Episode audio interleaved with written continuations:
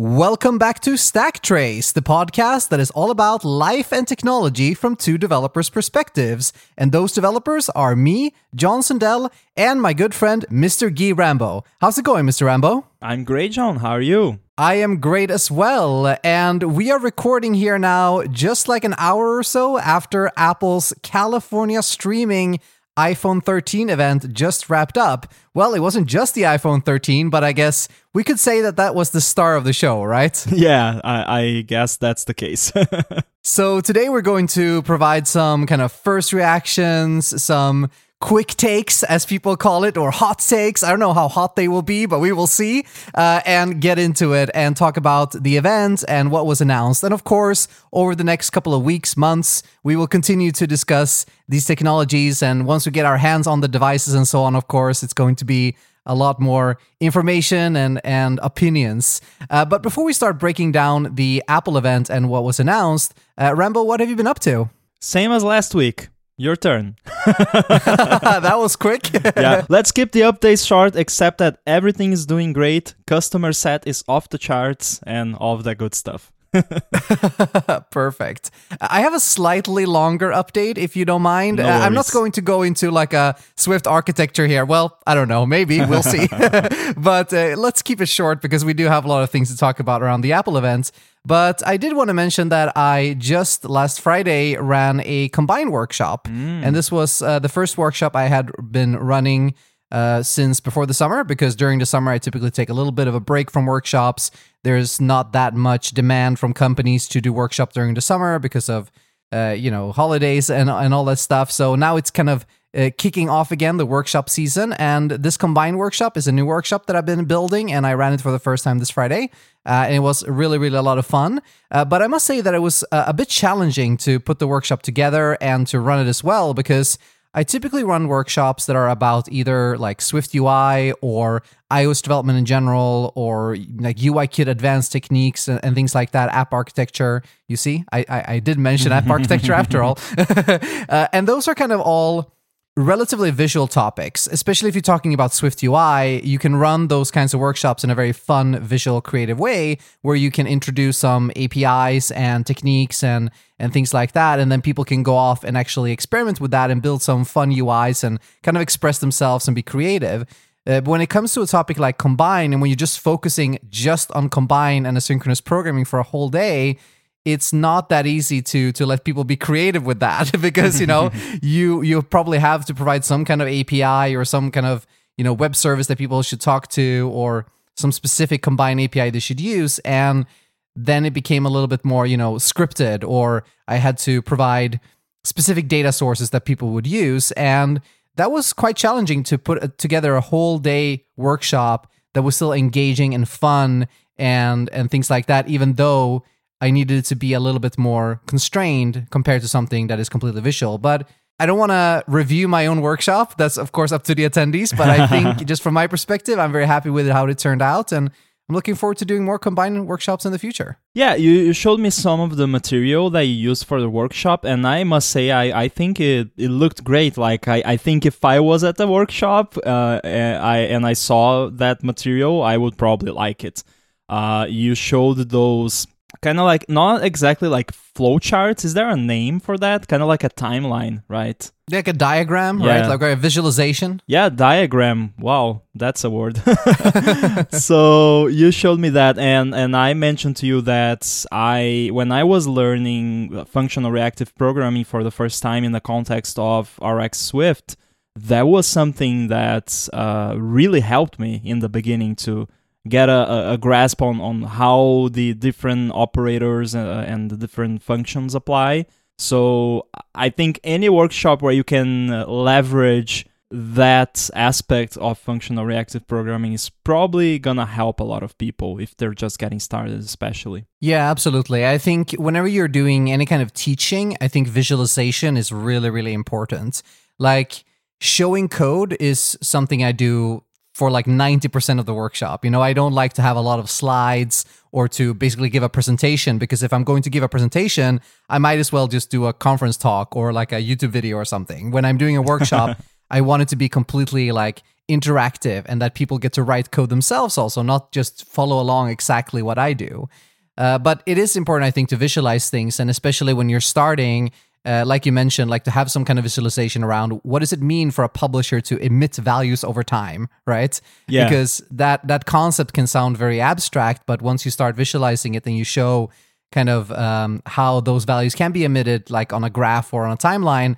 That can be a lot easier to understand. And along those lines, one tip I want to share here uh, that I also shared during the workshop, and I kind of realized as I was preparing this workshop has been very helpful for me uh, when I, I was learning reactive programming and combine specifically was when you're building up like a Combine pipeline with different operators. So let's say you're using like URL session.shared, you're saying data task publisher to start downloading some data from a URL. Then you say dot map to data because you want to extract the data. Then you say dot decode and so on, right? You have this pipeline you're building up, which might consist of you know, anywhere from like a couple of operators to maybe even 15, 20 different operators, depending on how complex of a data transformation pipeline you want to build. And when you're doing that in this context, and, and even in production too, I would say it's really helpful to put a little comment next to each operator. So if you structure a code where each operator, like each dot operation, like dot decode, dot map, dot flat map, will be on a separate line, to put a little comment next to that line saying, what is the current output of this particular publisher or this operation? So, for example, when we do the data task example, the first comment would just say, uh, this this will output a tuple of data in URL response, and then if you map to data, the output will now be data. So you will say comment data. Then when you decode into like a response struct, for example, you could say here's a comment. Now the output type is response, and I find that really helpful to kind of visualize uh, pipelines that way. And and I think the attendees found that really helpful in the workshop too, because like I mentioned, it can get really abstract and it can get hard to keep track of like what what is the current output right now that we're working with? And sometimes the compiler is not very helpful there either and just throws some kind of really obscure error. So that is a little tip that i want to share here to to add those comments next to your operators especially when you're learning. It can be a really really good way to kind of really visualize what your output of your pipelines is yeah, that makes a lot of sense. Uh, I would have loved to have attended your workshop. Maybe I can give you private lessons one mm, day, Rambo. Nice. We'll see. yeah, yeah. I, I feel fairly confident with Combine, uh, but I do get that feeling that I'm not using it to its fullest potential just yet. Yeah, and I think that's fine to be honest. Like, yeah. we mentioned this many times on this podcast that just because we have some specific tool or some specific powerful API doesn't mean that we have to use it, right? Like, if your code gets the work done, if you feel comfortable maintaining it, if you know what's going on, if it's not causing a lot of bugs, then mission accomplished, right? Yeah. It doesn't mean that you have to use more advanced aspects. In fact, it can sometimes be worse to use more advanced aspects, especially if you don't feel like that's the code style that you want to use, then things can get really complicated and hard to maintain. Yeah, definitely. I, I think that's a really good advice. And given that you have quite a bit of combine experience, uh, I will listen to you. cool. Sounds good. Great. So I think that's all of our updates for this week. We'll, of course, continue next week to dive more into our work and, and what we've been up to and, and more technical things. But this week, we want to focus on Apple's California streaming event that, like I mentioned, just wrapped up an hour or so ago as we record. So, this will be our first impressions. Uh, and of course, we have to start with our poker game that we played last week. Uh, so, just to remind everybody, we always play poker, keynote poker, before every Apple event where we bet on what we think Apple might announce. And we did that last week, uh, betting on this week's event and it's time to reveal the results. So uh, we made a total of 10 bets um, because we had five rounds and we each made one bet per round. And the first bet we made was that the iPhone will get a higher refresh rate screen, and that happened. Uh, we then were betting on that we will get an iPhone with always on display features, which we didn't get. And I know, Rambo, that you are particularly disappointed about this fact that we didn't get any always on features in any of the new iPhones. Mm-hmm. Yeah, we'll get into it. All right. Uh, we also didn't see any kind of satellite communication features, at least not in the keynote. We, we have yet to see any kind of teardowns or additional documentation or things like that, which of course didn't count for the poker game anyway, but it remains to be seen if there are any satellite communication features in the new iPhones. Uh, we did get an Apple Watch with a larger display, as we were also predicting, and at least one of the new iPhones has a smaller notch. That also happened. In fact, I think all of them has have a smaller notch, right? That's true, yeah. And then I made this bet that we will see a trailer for a new Apple TV Plus series. And we didn't just see one trailer, we saw a reel with like clips from many, many different trailers. And at, at least I, I think that counts, right, Rambo? Yeah, I, I think the technical term is a sizzle reel. Right, right. But would you say that that counts as as uh, the point will be awarded? Yeah, they did show some shows that are not out yet, so I would say that's a point. Okay, cool. It's not just one point; it's five points for for me and three points for you. Um, we also saw a new iPad Mini with an iPad Air-like design. And the iPhone model lineup remained the same as last year's. And that was all of our kind of standard bets. And then we move into our all in round, we were both betting five points that no Max would uh, be announced at this event, and we didn't see any Max at all. And then I made this very confident bet saying that I think Apple would call the new iPhone chip, which we now know is the A15, as Apple Silicon, but they never mentioned that phrase as far as I know. I do not remember Apple Silicon being mentioned or even shown on, on, any slides. So, yeah, that didn't happen. Yeah, I don't think so either. Uh, which is interesting. I really thought that they would kind of double down on that branding, but it seems like like the A N, like A15 this time, is strong enough branding for the iPhone chips. Yeah, indeed. So, summing up all of those points, uh, you, Rambo, you got, drumroll, 19 points, which is really great. Nice. And I got another drum roll. 21 points. Mm. So it was mm. very, very close, very even, but I did end up winning. Nice. Congratulations. And I'm, I'm happy that we both got quite a few points, right? Not minus points or not like close to zero this time. We, we were close and, and both of us got around 20 points, so that's good. Yeah, absolutely. I- am very, very happy with the results of this game, and I also don't think we played it too safe because it wouldn't mm-hmm. be fun if we got maximum points. Like we bet five on everything and everything happened, right? That wouldn't yeah. be a fun game.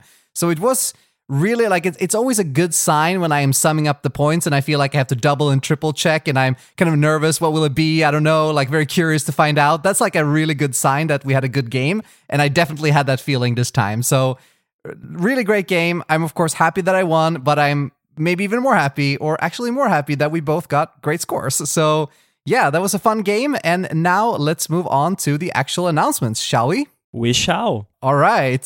so we can go in chronological order and we can start by the this the name of the event was California streaming and Apple opened with this California kind of themed music video and they really wanted to remind everybody that they are in fact a california based company yeah that was very clear from this event i i, I like that yeah, I, I, like it too. I, I, like when they are using like the nature around them. Like, of course, they're using it for the Mac OS names, right? Like with mm-hmm. with places in California and with nature and things like that, and the the Mac OS backgrounds uh, featuring these kinds of um, places.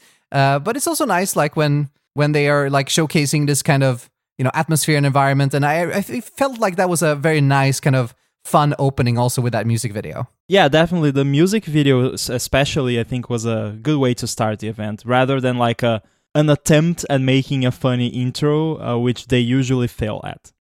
right. And I feel like that's more like a WWDC thing because they can make more like developer focused humor because the audience is developers. Well, we've always been debating that, right? Whether the keynote is for developers or not, but at least it's more developer themed overall. But in, in, for these kinds of events, I can imagine it can sometimes be tricky for them to come up with a good opening, which isn't just Tim saying hello for the you know five hundredth time. Yeah. Good morning. uh, I, one thing I would like would be like something involving Ted Lasso. Uh, like, let's say like there's a developer and, and, their code won't compile or or their app is not working or something, and then Ted Lasso gives them a pep talk like you can do this, you got this keep going. Those types of things and with a huge like uh, believe wallpaper or something. Maybe the uh, next apple service will be ted lasso plus that you can have an ar ted lasso in your room giving you coaching and positive reinforcement. Indeed. That would be good for fitness plus i guess. Yeah absolutely. That would be great So after that music video, we had that uh, Apple TV. What did you call it? Sizzle reel. Yeah. And I thought I felt that, that that was a really nice thing. Uh, of course, I was uh, like we mentioned during our poker game, I was really expecting this, and I think it was striking a nice balance between spending too much time on it versus not mentioning it at all. Like I felt like those kind of quick cuts and just mentioning some of the highlights and mentioning some of the premieres that are coming up. I think th- that for me was a was a really nice balance spending just the right amount of time on Apple TV Plus, I think. Yeah, I think that was well balanced, uh, and it makes sense to start with that. You that's when you might be getting a lot of people who don't know what they're watching watching and what you want to sell to those people is something you can sell to anyone pretty much which is tv stuff uh, so i guess it makes a lot of sense uh, in terms of marketing and, and the target audience to start with that sort of stuff yeah, exactly. Just like the California music video, I felt like it was a nice energizer, right? Like it's yeah. it it put you in a nice kind of mood uh, with with with those trailers and things like that. And there's a lot of cool TV shows that I'm really looking forward to. Like with all these streaming services now, I feel like there's this really big like new movement with sci-fi. Like there's so much new sci-fi content coming out, like new TV shows and things like that. And I am a huge sci-fi fan. I watch almost all sci-fi I can get if it's not horror because I'm too scared for that. but but normal sci-fi I love, and uh, there's a lot of new things in Apple TV Plus coming up, including Foundation and things like that that I'm very very look, much looking forward to. Yeah, me too. So let's now move into the actual devices then, and the first thing we saw was a new baseline iPad, the kind of classic spec bump to the iPad without any suffix. Indeed. Uh, what I really liked about this iPad, even though it's not really for me, uh, I think it's more for education and, and other professional uses where it doesn't make sense to have a more powerful iPad. Uh, what I what really impressed me is the amount of features that they've included, including center stage. Yeah, and that feels like something that has been trickling down from the Pro model quicker than I think most would have expected. And I'm thinking that now Apple might have had enough time since the COVID pandemic started to actual to actually make changes to the actual hardware. Or what do you think? Yeah, I mean they did include this uh, on the new iPad Pro with the M1 chip, and there was a lot of speculation around what does that mean. Like the what does this feature need that this device has and the others don't? And there was speculation around the true depth camera system and the M1 chip, and clearly none of those are a requirement. I guess the only requirement for this is the larger field of view camera that's present on, on, this iPad and the other devices that have this feature. Yeah, exactly. And just to clarify, what I meant there that this is pandemic focus is because a lot more people are doing video calls these days, yeah. right? So it, it feels like th- this is uh, maybe a hardware feature they were planning all along, but it feels like some of these features have been accelerated because of the shift to remote work and people doing a lot more video calls than ever before. And it's great to have that in the baseline iPad. Like the fact that Center Stage is now like available pretty much on all iPads. Is it also on the new iPad Mini and and is yep. it on the iPad Air? It is on the new iPad mini. It's not on the new iPad Air because the new iPad Air is old. it's from last year. Right. Uh, it's not new anymore, but I'm guessing we'll see like uh, an update to the new iPad Air, probably with the A15 processor uh, and with the center stage feature. It, it, would make a lot of sense now. And that doesn't have to be during an event, it can be just a press release. Yeah, absolutely. I mean, arguably, these changes to the iPad, like the baseline iPad, could also be a press release because at the end mm-hmm. of the mm-hmm. day, it's a it's kind of a spec bump. But you know, that's that's not to say that it's a bad thing. It's I think it's fantastic that Apple is keeping their devices up to date. And you know, when someone walks into an Apple store and buys an iPad, they're not buying an outdated device. Like as long as the devices are kept up to date, that's a fantastic thing for everybody, including for us developers, because that means just fewer devices to support over time. Yeah, and a lot of people used to complain about Apple that they wouldn't update products until they had something big to show for it. Uh, so I think uh, all we can do now is, is praise them for updating stuff, even when there's not like a huge new design or, or anything like that. And I mean, the baseline iPad, it's the baseline, right? It's the iPad nothing, as I've called it before. It's the iPad for education for people who don't want to spend a lot of money on an iPad, even though it's not that cheap necessarily. But compared to the other ones, you, you get a lot of value out of what, what you pay for it. Uh, so it's yeah, it's really great that they keep it up to date and, and not wait until they have a new color or something like that to update the iPad. Right, exactly. And they did drop an interesting tidbit there at the end of that segment, which was that the iPad Nothing, as you like to call it, the baseline iPad, is mm-hmm. the most popular iPad that Apple sells.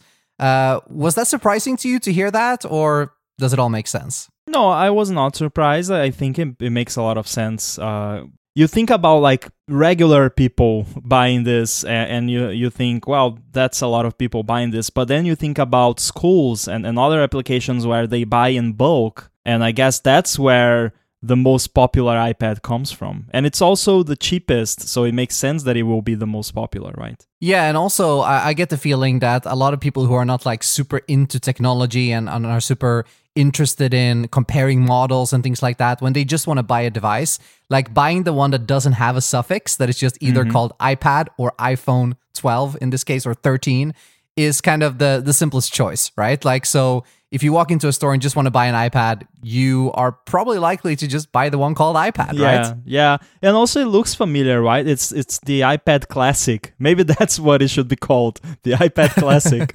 because that's what I guess most people think of when you say the word iPad. They think of that design language and the home button and all of that stuff. So it's familiar, it's comfortable, it's not as expensive as the other ones I think it, it kind of solves a problem for Apple, right? If someone shows up at an Apple store and they want an iPad, I just want an iPad. That's the iPad for you. Yeah, exactly. So great stuff to to see that Apple are keeping their devices up to date. But and now let's talk about a device that is uh, more exciting, I think, for for for us. And I think you in particular were very excited to see that there's a new iPad Mini. Yes, I am really happy with this. So I was watching the keynote and, and when they showed the new iPad mini, I actually I think I tweeted, shut up and take my money. so yeah, the new iPad mini has the iPad Air design language, so it doesn't have uh, the classic, the iPad classic look that I talked about. It has the modern iPad look, no home button, the uh, slimmer bezels, um, Apple Pencil second generation, and all of that good stuff. It does not have the Face ID system. It has a Touch ID button on the Sleep Wake button, so you can uh, use that to to unlock the iPad and, and do that, that other stuff. There are some new colors. 8.3 inches screen, USB C, and 5G, 5G, 5G option if if you want that. Um, I'm buying this iPad, John. All right. and uh, it's funny because I think when we talked about this before, you've said that you don't really have a use case for an iPad mini, right? Like eh, like there's nothing that you're doing that really like demands an iPad mini in that particular form factor because you already have many iPads, I would presume. So what kind of eh, made you change your mind? Is it just the the hype of the new design and and how it looks or have you kind of reconsidered what you might use this for? Well, first of all, I don't have many iPads. I have I have the um, 2019 iPad Pro, the 11 inch one. It's the one that has the lidar uh, sensor, so I think it's the 2019 one, the 11 inch, uh, with the keyboard and then Apple Pencil. And I have uh, uh an iPad Classic, as I just called it um, an older one that I basically just used to do performance testing on on Chibi Studio um, because it's a slower iPad, so I can see if the app performs well there. But that's it. So my thinking right now is I don't need an iPad Pro because I don't use any of the features of the iPad Pro uh, unless Apple comes up with Final Cut Pro for the iPad Pro and, and you need the iPad Pro. But for now, I don't use anything uh, of the iPad Pro and this iPad mini is just super appealing to me because it's like it looks like the perfect device to just have around when I want to read something on the go or just do some quick typing, uh, some quick web browsing. The even the 11 inch iPad Pro is a little bit too big for for that more casual use. At least that's how I find it because I don't use it as much. I use it mostly just for reading stuff here and there and, and writing some stuff here and there. So I think the iPad mini is now the right iPad for me because it's smaller and but it has a lot of good features. Yeah, well, that's awesome then. I guess for me, like when I detach my 11 inch iPad Pro from the Magic Keyboard, maybe it's just the delta in weight, like the difference, but I feel like it's super light and and super easy to use and, and small enough. So I do I do that a lot. I typically use my iPad in the Magic Keyboard whenever I work on it, like when I type mm-hmm. on it and things like that. But then when I watch a video, for example, on it or just read something or browse the web or or check Twitter or whatever, like then I typically detach it and use it like that. And and then I feel like the screen size is just perfect for me. So I am not super interested in this iPad mini, but but still I'm I'm very happy it exists and I think it looks fantastic. So if you're into that kind of smaller form factor and that slightly smaller screen, then fantastic. That's great then. Yeah, so I, I think a, a, lot of people might be in the same camp as I am. Um, if you are currently a user of the iPad Pro, especially the smaller one, and you're like myself, you don't use it as much uh, as you could, or you, you don't use any of the exclusive features of the iPad Pro, I would seriously consider switching. Uh, and you get to sell your iPad Pro or, or give it to, to someone. Yeah, yeah, exactly. And and I think it's great also that so many of the Pro features that have been introduced over the last few years have now made their way both into the air and now also into this mini. So you got the second generation Apple Pencil, you've got that nice screen. You know, you got so many of the features that that the Pro previously had as exclusive feature. Of course, now you have different things on the Pro that separates it, but I think it's fair to say that many of the features are here present in this mini in just a smaller form factor, which I think is fantastic. I think the more the, the the choice can just be what screen size do you want, and then you don't have to make all these trade offs around other features. I think that's great. That's fantastic because some people prefer bigger screens, some people prefer, prefer smaller screens for many different reasons. For me, 11 inches strikes like a perfect, nice middle ground because it is the middle ground. but you know, I, I I could also see like in a different situation if I was like traveling a lot again or something, I might find the iPad mini a bit more appealing because of the slightly smaller screen. Definitely. Great. So next up we have the Apple Watch Series 7, which uh, featured a larger, brighter screen, uh, more durable, more crack resistant display as well, faster charging, and some other things as well. Uh, overall, what do you think about this update, Rambo? What do you think about the new design, and what do you think about the overall introduction of the Series 7? It's not the new design we were expecting, right? Um, right. I would love to know what happened there because we had very trustworthy sources like Mark Gurman saying that it would look more like the iPhone with the flat edges and things like that, and that did not happen. So I'd love to know what happened. Like, did they have plans to make it like that, but they had to change the plans for some reason? Maybe it got postponed to next year. So something happened there. I, I do think the I, I don't think these people are lying or that they their information was wrong. I think their information was correct, but uh, something changed within Apple and, and they couldn't do it or, or didn't want to do it this year. But besides that, it is a significant change from from the previous year, especially in terms of the display, which is uh, larger and brighter and it kind of r- wraps around in a, an interesting way where uh, the the watch faces even can take some advantage of that.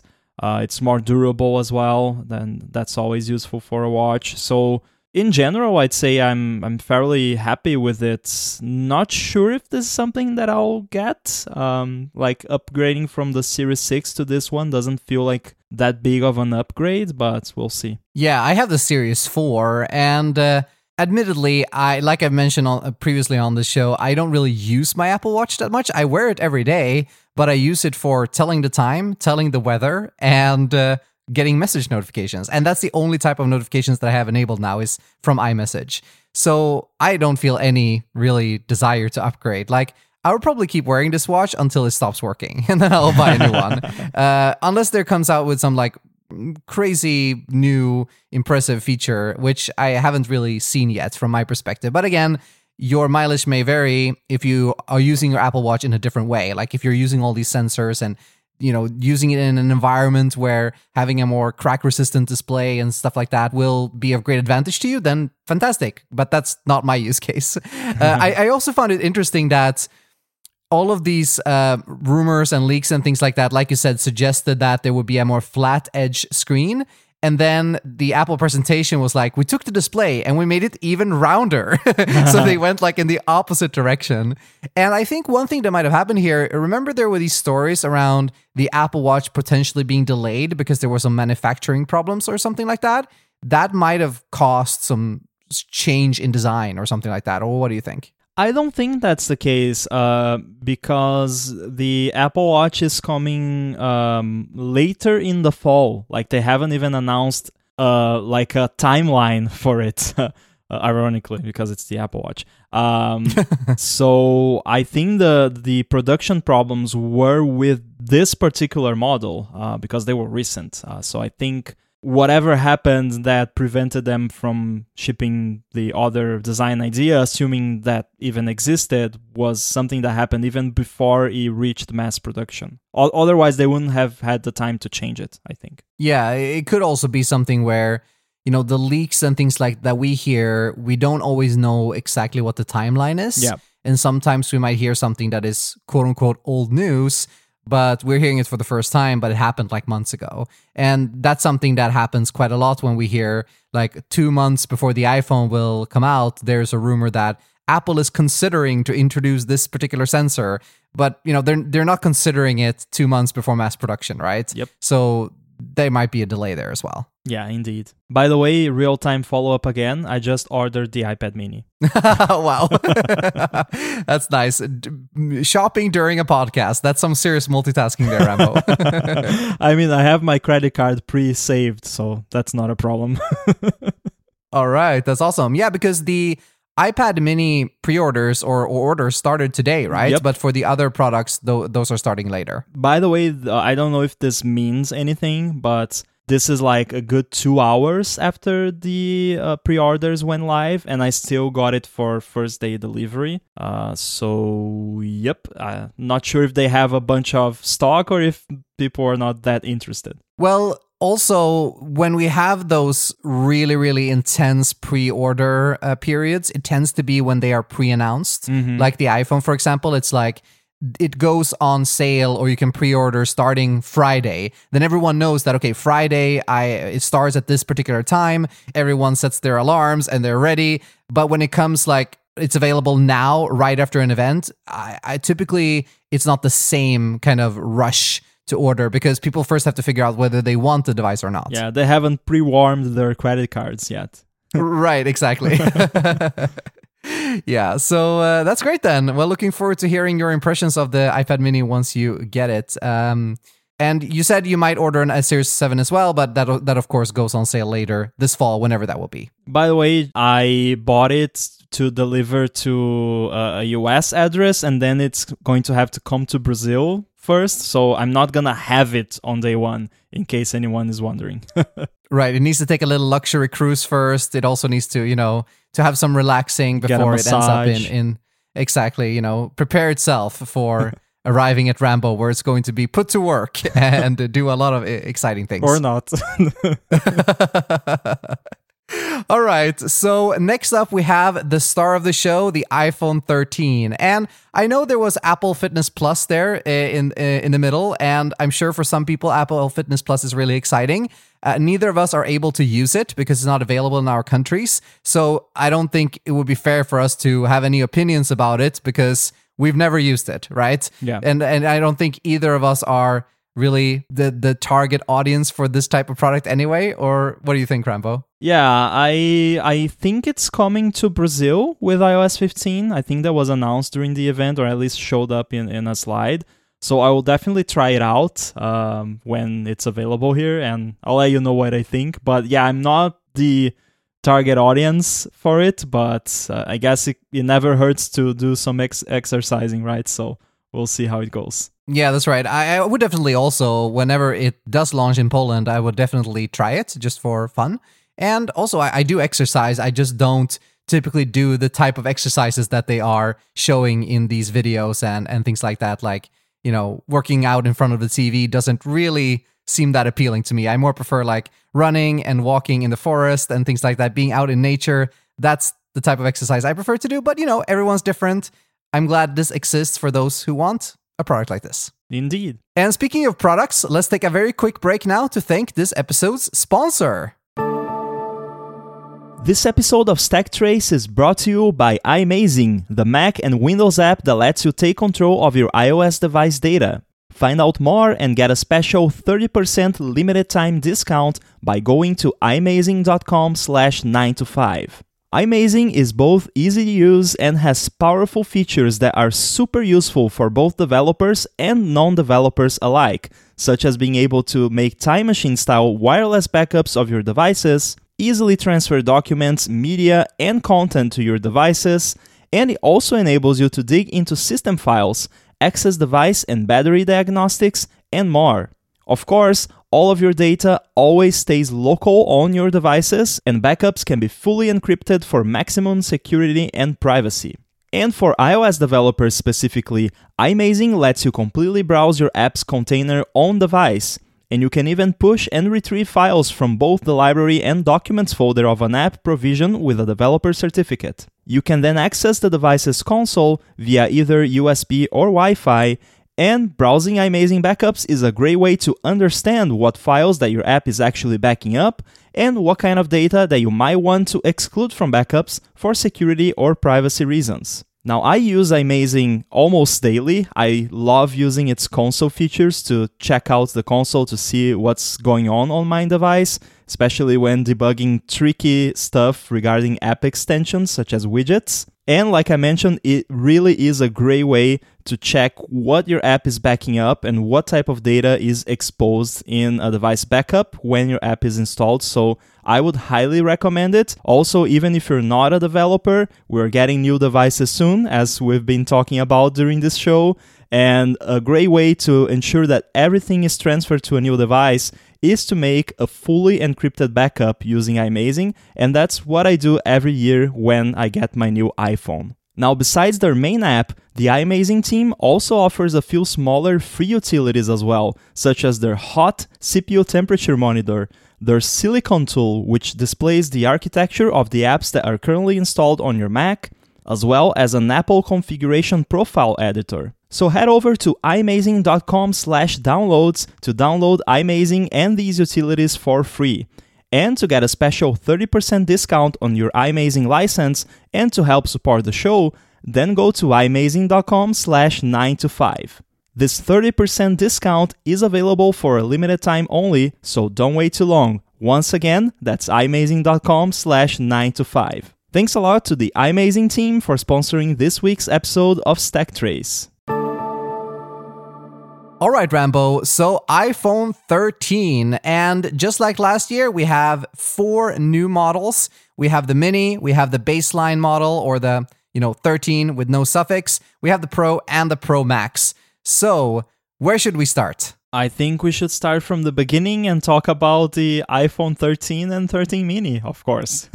All right, let's do it. And what do we have that is new this year for the 13 and the 13 mini? Well, there are lots of cool things, but I think what people are excited about the most is a 20% smaller notch, right? Oh yeah, absolutely. that that's why you buy an iPhone. It's the size of the notch. And it's slightly taller, it looks like, but it is uh, smaller on the horizontal axis and yeah the the the notch square millimeters that you get in the iphone is the most important metric for sure the thing about it being slightly taller that i think a lot of people will complain about but it's like one millimeter taller or something like that um pretty sure they ha- kind of had to do it not just because of the hardware that has to fit in there but also um maybe it wouldn't look right right? W- without it, it having that little bit of tiny bit of height added to it. Uh, sometimes that happens, and I think it still looks good. It will take some getting used to because we're so used to the way the notch looks right now that it looking different, even though it's technically smaller, takes a bit of getting used to. And I haven't yet uh, tested Chibi Studio on the simulator to see what happens with the buttons that, that, that I have there. So I'll, I'll, update you on the next episode. Maybe you can fit even more buttons now. You can make a press release. We put even more buttons in the ears of the phone. that would be interesting. Yeah, maybe I can get like the both the uh, done and cancel buttons on one side and, and leave the other side for something else. Who knows? yeah. All right. Uh, but I do agree with you. Like, whenever that area changes, like the notch area, of course, it kind of draws more attention to itself. And, you know, there was this big debate a couple of years ago now when the iPhone 10 first came out, where, you know, there was a lot of people who were against the notch and are you pro notch or anti notch? And there was all, all these debates. And it was kind of funny because then when everyone got their phone or people who ordered one got their phone, after like 10 minutes of using it, at least for me, I just stopped noticing the notch. Yeah. And I'm sure the same thing will be true here. And like now we're looking at these very, very detailed product photos or renders. They are very zoomed in. And of course, because this is a feature uh, that the notch is smaller, it's also kind of calling attention to it in the photos as well. So I'm sure that, you know, once we get these devices and we start using them, we will just be happy that the notch is smaller and stop noticing it. Yep. So the notch is smaller, but something that is bigger is the battery. Yes, and supposedly that gives better battery life, which is always welcomed, uh, especially on the mini. Um, our listeners will probably remember that I got the iPhone 12 mini at first, and then I switched to the 12 Pro. And my main complaint about the 12 mini was the battery life. All, everything else about it, I loved. Like, I loved the size, I loved the performance, and, and all that good stuff, but the battery life was not good. Like it, it wouldn't last a normal day for me. So I hope this uh, bigger battery applies to the Mini and that it has a, a, a visible impact on battery life. Yeah, exactly. So you've got both the bigger battery and then also you've got the new A15 chip and other optimizations that they mentioned, which all contributes to a pretty big boost in battery life. Like they were saying something around one to two and a half hours, depending on which model you get, better battery life than the previous year's version. And I am going to upgrade, spoiler, I am going to upgrade to an iPhone 13 Pro from an iPhone 10. Ooh. So I've had my phone now for, for four years and I'm going to upgrade. And I think I will see a pretty big improvement in battery life. By the way, iPhone 10, what a great device, right? Yeah. I have one here that I use for testing and every time I use it, I, it just feels so great to use. Uh, still to this day, and it's super fast. Like it's a really good iPhone. Yeah, and that's why I haven't upgraded. Like yeah. I really stopped uh, to think in these terms that I always have to get the latest device. You know, like. I personally don't feel like that's a goal that I have. And and if that's a goal that you have, dear listener, and I know that for you, Rambo, you love to buy the latest and greatest, then that's fantastic. Like everyone can do what they want and spend their money on what they want. But for me personally, like I am more now in the mindset that I will use a device until I feel like it's it's no longer nice to use. And to your point, like the iPhone 10 still feels super fast. The only thing that I feel is something I would like to be better is the camera. Mm-hmm. Uh, so I think the camera also going to the 13 Pro will be a huge upgrade for me as well. So that's also the benefit of waiting for a few years is that once you do upgrade, the upgrade is just so much larger. Yeah, that's true. I remember when I was not upgrading every year, it was really amazing. Like the feeling of getting a new device after, say, like five years of, of using the same device it really felt like the future.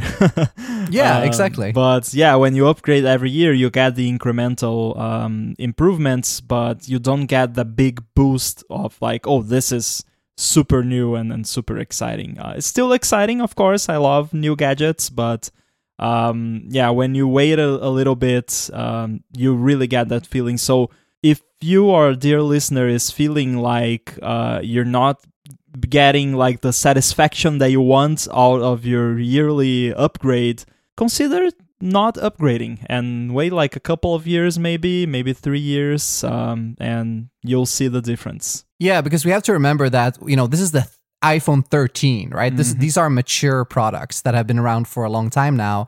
And the year over year upgrade is probably never going to go back to this like enormous delta between the previous version and the new version like it used to be back in the like going from the 3GS to the iPhone 4. I mean, that was a huge upgrade, right? Yeah. And even further to the 5 and then to the 6. Like these were really big upgrades. And then I was getting a new phone every time it was upgrading because it was just so much better. Uh, but now, you know, things have slowed down. And that's not to say that in absolute terms it has slowed down. I'm sure that, you know, a, a ton of hard work was going into these new devices.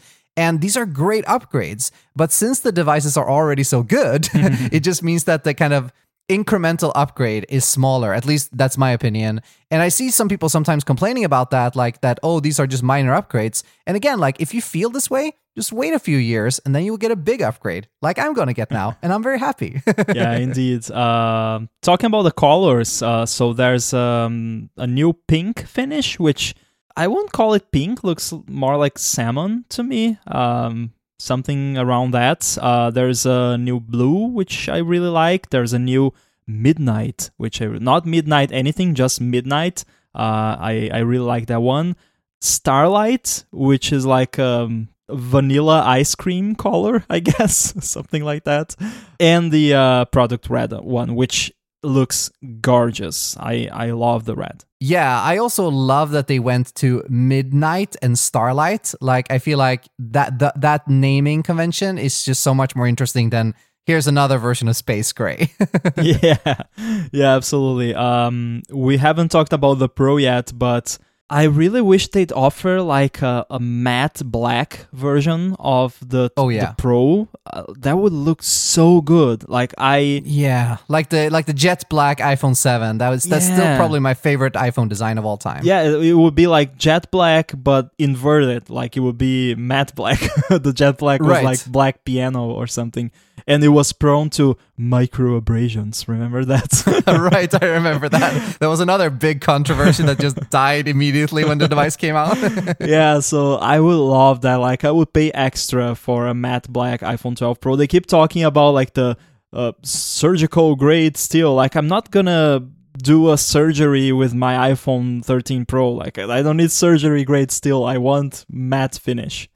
Yeah, in, in general, like there's there's this move. It feels like also to more shinier colors, uh, and of course, the iPhone has always kind of been quite shiny when it comes to the edges and things like that. Going back to again the iPhone 4 with that steel band around it, and and from there, I mean, there have been some years where there have been a little bit more muted colors with this anodized aluminum and so on. But it feels like now, like especially in the Pro models, like the shininess is really important. yeah, that's true. And we spoke earlier about how we are happy to see pro features kind of trickle down to the base models quicker on the iPad side of things. And here now we have these Super Retina XDR display from last year's Pro models now making their way into the baseline model. And also the new optical image stabilization as well from, I believe that was only in the 12 Pro Max. Is that right? Yes, uh, it had like this uh, special type of stabilization where instead of moving the lens, it would move the sensor itself. Right, exactly. So yeah, it's great to see these uh, features from the Pro models now coming to the baseline. And we then also got some additional uh, information about the A15. So in general, an, an increase across the board in performance, of course, like we would expect. Uh, what's interesting uh, comparing the the base model with the Pro is that the base model and the mini of the iPhone 13 have a four core GPU versus the Pro models that have a five core GPU. So an extra GPU core activated, or I guess we're seeing some form of kind of binning here, right? Probably. Where the GPUs with all the cores intact get to go to the Pro, so they get better graphics performance. And then we have a four core uh, GPU in the 13 and 13 mini. Yeah. The list of specs should include like the CPU is not damaged, Right. or the GPU in this case. Exactly. But yeah, overall, like it's the same overall architecture as we had before with the neural engine, with a GPU, of course, with the CPU, uh, with performance cores and uh, efficiency cores. And it's just all upgraded across the board. And and I know Rambo that you're not super excited about going into like chip specs because at the end of the day, that's not really what matters. What matters is the actual real life performance. Even though I I, I find it kind of fun to talk about specs to some extent, but yeah, uh, I also do agree that it's the the real life use cases that matter the most. Yeah, indeed. Uh, and we talked about the uh, OIS in the camera. There's also cinematic mode, which is really cool. Did you see that, John? I did see it. Uh, it was really, really nice to see. And I think they did a great job to demo it. Like, with they had that, uh, actually, multiple uh, little mini movies being shot on an iPhone and showing it off and showing the different techniques used and so on. That was really cool to see. Yeah, indeed. So basically, this is portrait mode, but for video. But it looks different than portrait mode. It looks more advanced, uh, and I suspect the same improvements they had to make to in order to make this possible were also made to the photo mode portrait mode, which um, was good, but could be better, definitely, especially for subjects that are not people's faces. Uh, so I'm I'm happy to see this happening, and I was really impressed by their demos. Of course, like these demos, they have like professional lighting and actors and and professionals doing it. So doesn't mean that you are going to be able to get the same results, but that the fact that you're able to get that sort of quality from a smartphone is quite incredible. Yeah, absolutely. And I was thinking when I saw this, my first impression was this looks really, really cool. But to your point, like, will I ever use this? And there are so many of these camera features that I never use. And that's not to say that they shouldn't exist. I'm sure there are a lot of people who would find them super fun and use them all the time, but I don't take a lot of photos. I definitely don't shoot a lot of video on my phone. So I, am not sure, like, really how much I will actually use this, even though I feel like it's super cool. But then I thought a little bit more about it, and I was thinking that maybe if I in the future get back into doing more kind of YouTube videos and maybe I want to film myself, this could be a great camera for that because it could provide that nice blur in the background. Uh, which you might want if you're shooting a, a video that looks more a little bit more professional than just having that flat image. So maybe I will use cinematic mode for a future Swift by Sundell vlog or something like that. yeah, and I, I these days when I see these these uh, features, including things like center stage, I think of the way I've been using my iPhone camera quite a bit lately, which is with Camo, the the app Camo on macOS, where you can use your iPhone or your iPad camera as a webcam for video conferencing and things like that. So having those features exposed through something like Camo, at least to me, because that's my use case, is super exciting. Um, like I can have maybe uh, my background be a little bit more blurred when I do video conferencing and things like that without having to resort to awful software based solutions from the video conferencing software which never look great. Yeah, they always create like a circle around you where it's not blurred and then everything else is blurred. I mean, some of them are better than others, but yeah, in general, I do agree. Indeed. Uh, so this is more, it feels more real, it feels more professional in that sense. And that can be really great also for things like workshops. And, you know, when you're doing a workshop or having a video call, depending on who you're talking to, of course, but you typically don't want people to get too distracted by what's in the background. Yeah. And uh, my office is not messy or anything like that, but there's a quite a lot of things here on, on the walls and things like that. And, you know, it might be great to just blur that out a little bit, not for any kind of privacy reason or anything like that, but just more to like keep the focus on me, Rambo. keep the focus on the person who is talking. yeah, don't look at my mess. exactly. So I think that's all for the 13 and 13 mini, or what do you say? Should we move on to the Pro? Sounds good. And I think we already discussed most of the things that are like different, but there are also some photography specific features. But I think what I am the absolute most excited about, and I'm not sure about you, but I think that you you might feel the same. It's the ProMotion display. Oh yeah, that's super exciting! I can't wait to have it uh, on on my hands, and and that kind of fixes my disappointment about not having an always on display. so uh, I think that's uh, good enough for me in order to make me want to upgrade just the ProMotion display itself because I I am a huge fan of ProMotion on the iPad so I'm really going to enjoy this. Yeah, me too. I absolutely love ProMotion on the iPad Pro and also having a variable refresh rate when I feel I feel like sometimes when we talk about the ProMotion features, we tend to focus on the 120 hertz and the smoothness of it. And that is, of course, really important. But the variable refresh rate, I feel like, is as important to, as that.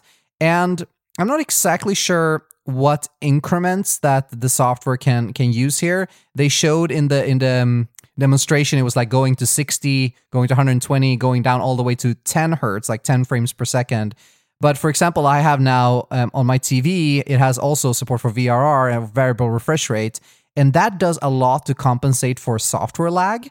Because if you're running typically at 60 frames per second and you have a variable refresh rate, you don't notice so much when you drop frames, which can be really, really great for gaming.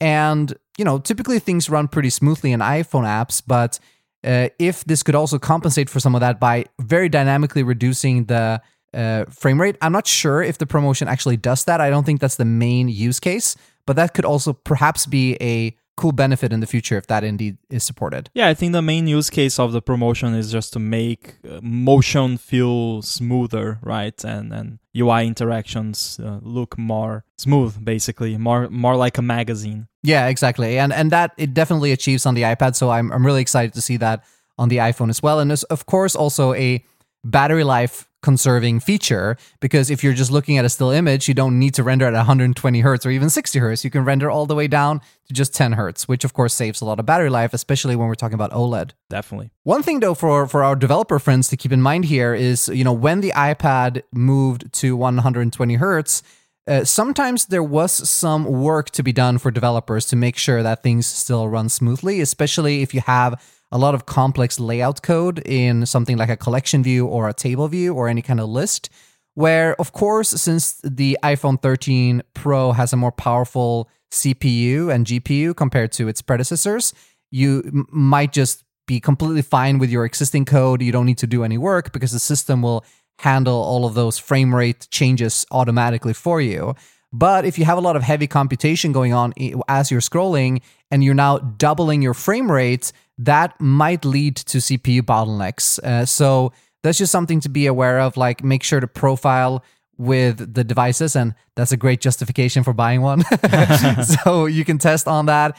And then you can make sure that your UI still renders very smoothly when scrolling, especially in complex scroll views. Yeah, and then there there were some announcements during WWDC. I, I mean, not necessarily new things, but some sessions talking about how to improve the performance of lists and things like that. So definitely for developer listeners, check those sessions out and try to to test your apps uh, whenever possible to make sure that everything runs smoothly. Yeah, absolutely.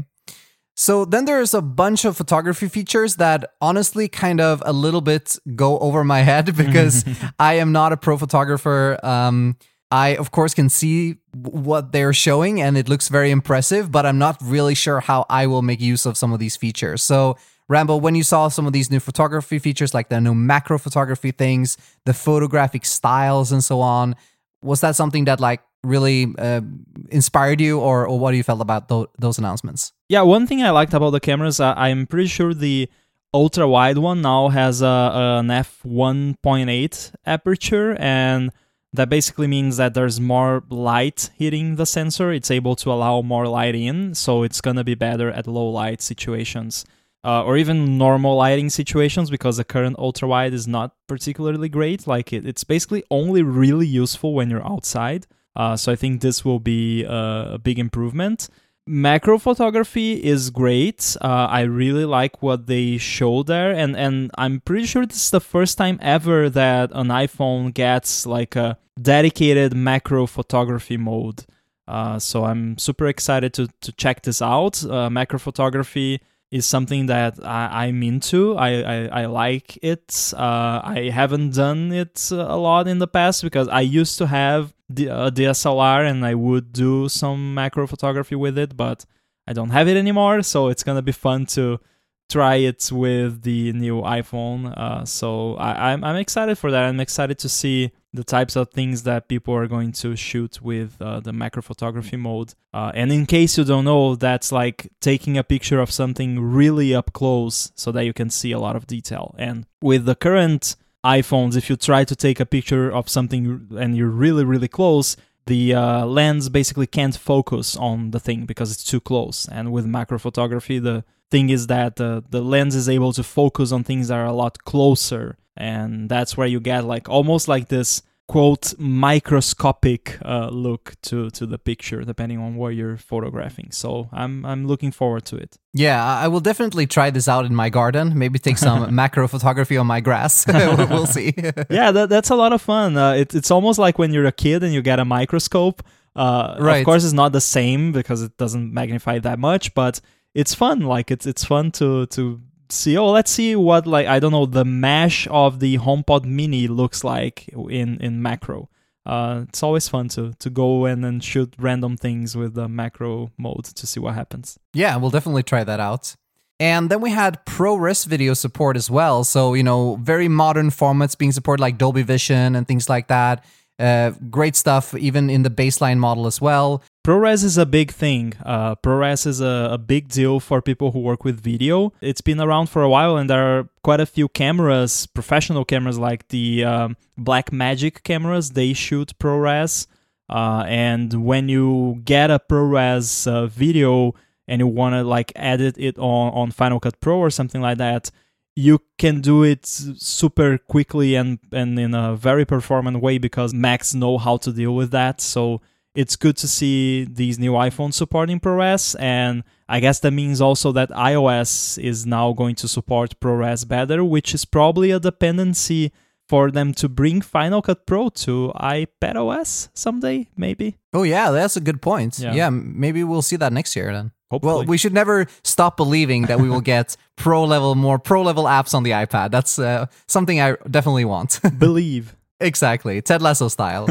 so, is there anything else on the uh, hardware announcements or the Apple event itself that you want to talk about? Is there anything else that kind of popped out as something you're excited about from the event besides all of the things we already talked about? I think I'm happy with uh, what we talked about. We'll see what new information comes up. Uh, there are a bunch of new accessories and things like that, which we haven't haven't seen yet. So yeah, let's see what the future brings. And also, I have a feeling we'll have another event soon-ish. So uh, we probably have a, a new poker game coming up. Yeah, I was going to say, don't put away the poker box just yet. Don't put away the green felt. yeah. So before we wrap up for today, uh, we also should talk a little bit about Xcode 13. We have mm-hmm. the Xcode 13 release candidate is available right now as of recording. And uh, Apple has also announced that iOS 15, iPadOS 15, and WatchOS 8 are all launching on September 20th. Uh, which gives us a few more days than last year, which I'm very, very happy for because, like I mentioned, I have a few client projects where I have iOS 15 updates that I really want to get out before the uh, OS's launch. So thankfully, I will get some time to do that this year. Um, two interesting tidbits. Uh, of course, we haven't had the chance yet to really go through Xcode 13 release candidate to compare it to the previous beta, but uh, as of today, there is not yet any back deployment for Swift concurrency features. So all of the new Swift concurrency system, async await, actor, structured concurrency, and so on requires Apple's latest operating systems still, even though there has been some movement towards making it backward compatible, but that doesn't seem to be ready yet. And Apple hasn't committed to ever making it ready. It's still a work in progress. So we will see what will happen with that in the future. But as of the release candidates, we don't have that yet. And also, we don't yet have an SDK for macOS Monterey, which I guess also makes sense because that release date hasn't been announced. Because you alluded to it earlier, Rambo, we'll probably see a second event within the next few weeks or, or something like that where we will see macOS Monterey also get a release date and an SDK. Yeah, that's kind of weird uh, because, like, there isn't even a way for you to download the previous Xcode 13 beta. So if you are a Mac developer and you had not downloaded that beta yet, you're screwed basically. like you can't develop anything for macOS Monterey. Uh, it's kind of weird way to do it. I, I mean, it makes sense for the RC to not have the Monterey SDK because it would have to be the RC SDK, which technically doesn't exist yet. But uh, yeah, good thing I have the beta here already, so I can keep working on my Monterey stuff while the uh, RC is not out yet. Maybe Xcode 13 Beta 5 will start uh, becoming really expensive on eBay. yeah, I'll, I'll get to it. right. Uh, well, I think there also might be a new beta train starting uh, soon, right? Yeah. So probably there will be a few days of limbo where you can't get uh, the SDK, which is weird, like you say, but presumably there will be a new beta train, which will include the Monterey SDK very soon. Yep. But uh, I think that's it for uh, this week's episode of Stack Trace and for our coverage of the California streaming event. Overall, I'm very happy with the event. I thought it was fun, it was well paced, uh, great announcements, and like I mentioned, I'm very happy to finally upgrade my iPhone 10. Yeah, I am super happy in general as well. I'm definitely getting the iPhone 13 Pro.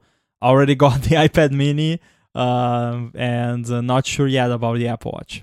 Yeah, absolutely. I'm not sure if I will do any more shopping than the 13 Pro, but we will see what's going to happen. And of course, uh, I can't buy it yet, but once the pre orders open, I will be there, ready, ready to order one. Awesome. And that's it for this week's episode of Stack Trace. So thanks so much to for listening to this week's episode, and thanks um, a lot to iMazing for sponsoring. We will talk to you next week. So say goodbye, Mr. Rambo. Goodbye.